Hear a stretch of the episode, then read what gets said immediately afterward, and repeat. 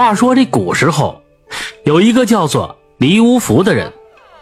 有一天呢，他背着大脸前去赶集，这大脸里面呢放着二十两的银子，准备还给住在街上的老杨的。这老杨是谁呢？老杨是他的老表。去年呢，李无福的儿子结婚的时候，找这老杨借了二十两银子，如今攒够了，打算还给他。走在路上，忽然见前面三岔路口的老柳树底下围着这么一圈人。李无福呢上前观看，只见这一个人牵着一条狗，另一个人呢拿着一把剔骨刀。围观的人是议论纷纷。一打听，原来是啊这两个人在打赌。事情的起因呢非常无聊，这俩人是朋友，都是附近大户人家的。浪荡子弟，一个是胖，一个长得有点瘦。昨天这两人在一起喝酒，这胖子吹牛就说，他祖爷爷是杀猪的高手，参军之后呢，立了战功，当了将军。虽然这门庭显贵了，但是杀猪的绝活传了下来。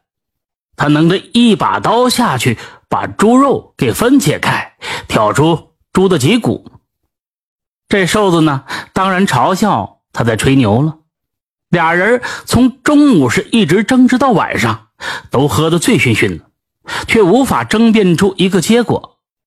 于是呢，这两人就打起赌来，约定第二天上午是一见高低。没有猪，那怎么办呢？就用这狗来代替吧。这瘦子牵来了他家的大黑狗，胖子带了一把。杀猪刀，众人听到消息，当然是不愿意放弃看热闹的机会，就围了上来。李无福看着那条大黑狗，发现这狗呢也正看着他，一人一狗的目光这么一碰撞，李无福的心里啊一哆嗦，他感觉大黑狗的眼睛会说话，分明是向他求救。他忍不住叹了一口气，摇摇头说道：“哎，可惜了一条好狗，就为了分个高低，伤害一条性命，你们真是太无聊。”这胖子和瘦子异口同声的说道：“你这么好心肠，不杀狗也可以，赌注你来给吧。”刘福非常生气的就说道：“咋了？我给就我给。”两人说着，从怀里掏出了赌约，说道：“赌注十两，想要霸赌，你呀，只要给我们每个人十两赌注就可以。”原来两人连赌约都写好了，各执一份。李无福一愣，想不到这赌注这么大。要知道，这教书先生一年的俸金也才十两，十两银子可以买一亩中下等的田地。可是这两人呢，都是大户人家的子弟，十两银子对他们来说，那都是小钱儿；二十两银子对于李无福来说，那就是天价，他可舍不得，转身就走。但是呢，却被两个人给叫住了，嘲笑他说：“咋了？你怂了？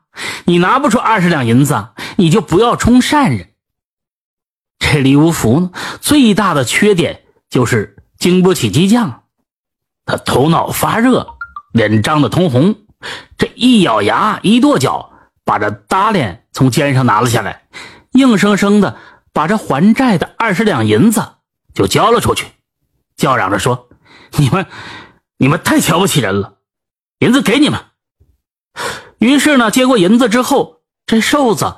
把这牵狗的绳子往李无福面前这么一扔，两人呢分了银子是扬长而去。李无福这时候才感觉到有点晕，心里呢被后悔所占据着，但是又于事无补，只得是牵着大黑狗闷闷不乐的往家走。这大黑狗似乎也知道他很郁闷，乖乖的跟在他的后面。到了家里。这李无福把事情的经过一讲，这家里呀就像炸开了锅一样，纷纷指责太傻了。李无福苦着脸说：“哎，我也是没办法，我一天那狗的眼睛，心里就像有东西在拉扯，实在是身不由己。”老伴儿气哼哼的跟他说：“哼，那你就跟大黑狗过吧。”气归气，最终家人都原谅了他，知道他这人呢，常常的犯浑，以后再也不敢把钱交给他去办事儿。大黑狗被这黎家养着，成为黎家的一员。不过，大黑狗和黎无福的关系最好，那种亲近是超乎寻常。又过了这么一年。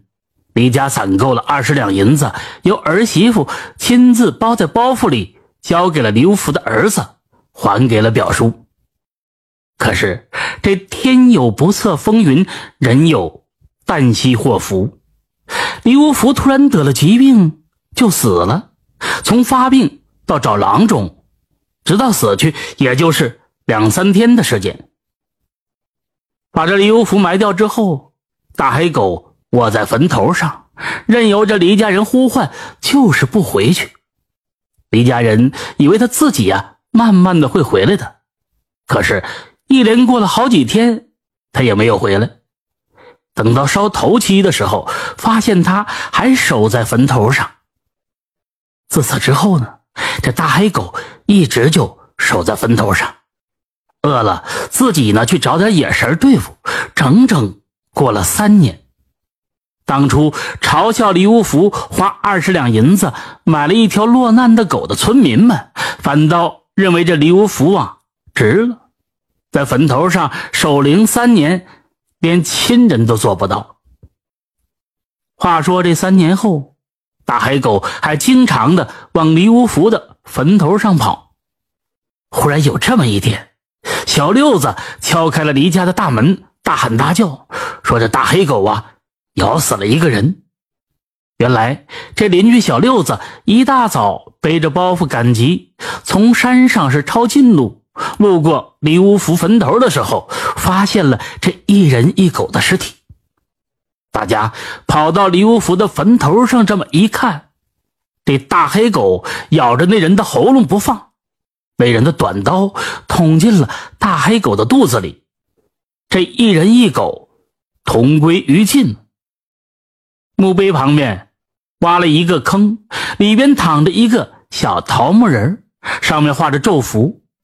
这有懂行的人就说了，这是一种灭门的恶毒法术。那人叫做苟无德，前几天呢和李无福的小儿子的老丈人为地基的事打的官司。刚巧这师爷呢是李家的远亲，李无福的儿子去说了情，苟无德。输了官司，这事情很明显，这苟德想在李无福的坟头上做手脚，出这么一口恶气，被这大黑狗给发现了，将他给咬死了。这李无福的儿子好生感动，把这大黑狗埋在李无福的坟墓旁边。他终于知道了，有些东西是金钱衡量不出来的。李无福的善举，无意中。挽救了一家人的性命。感谢收听名城故事会，喜欢听故事的朋友，那就点个关注吧。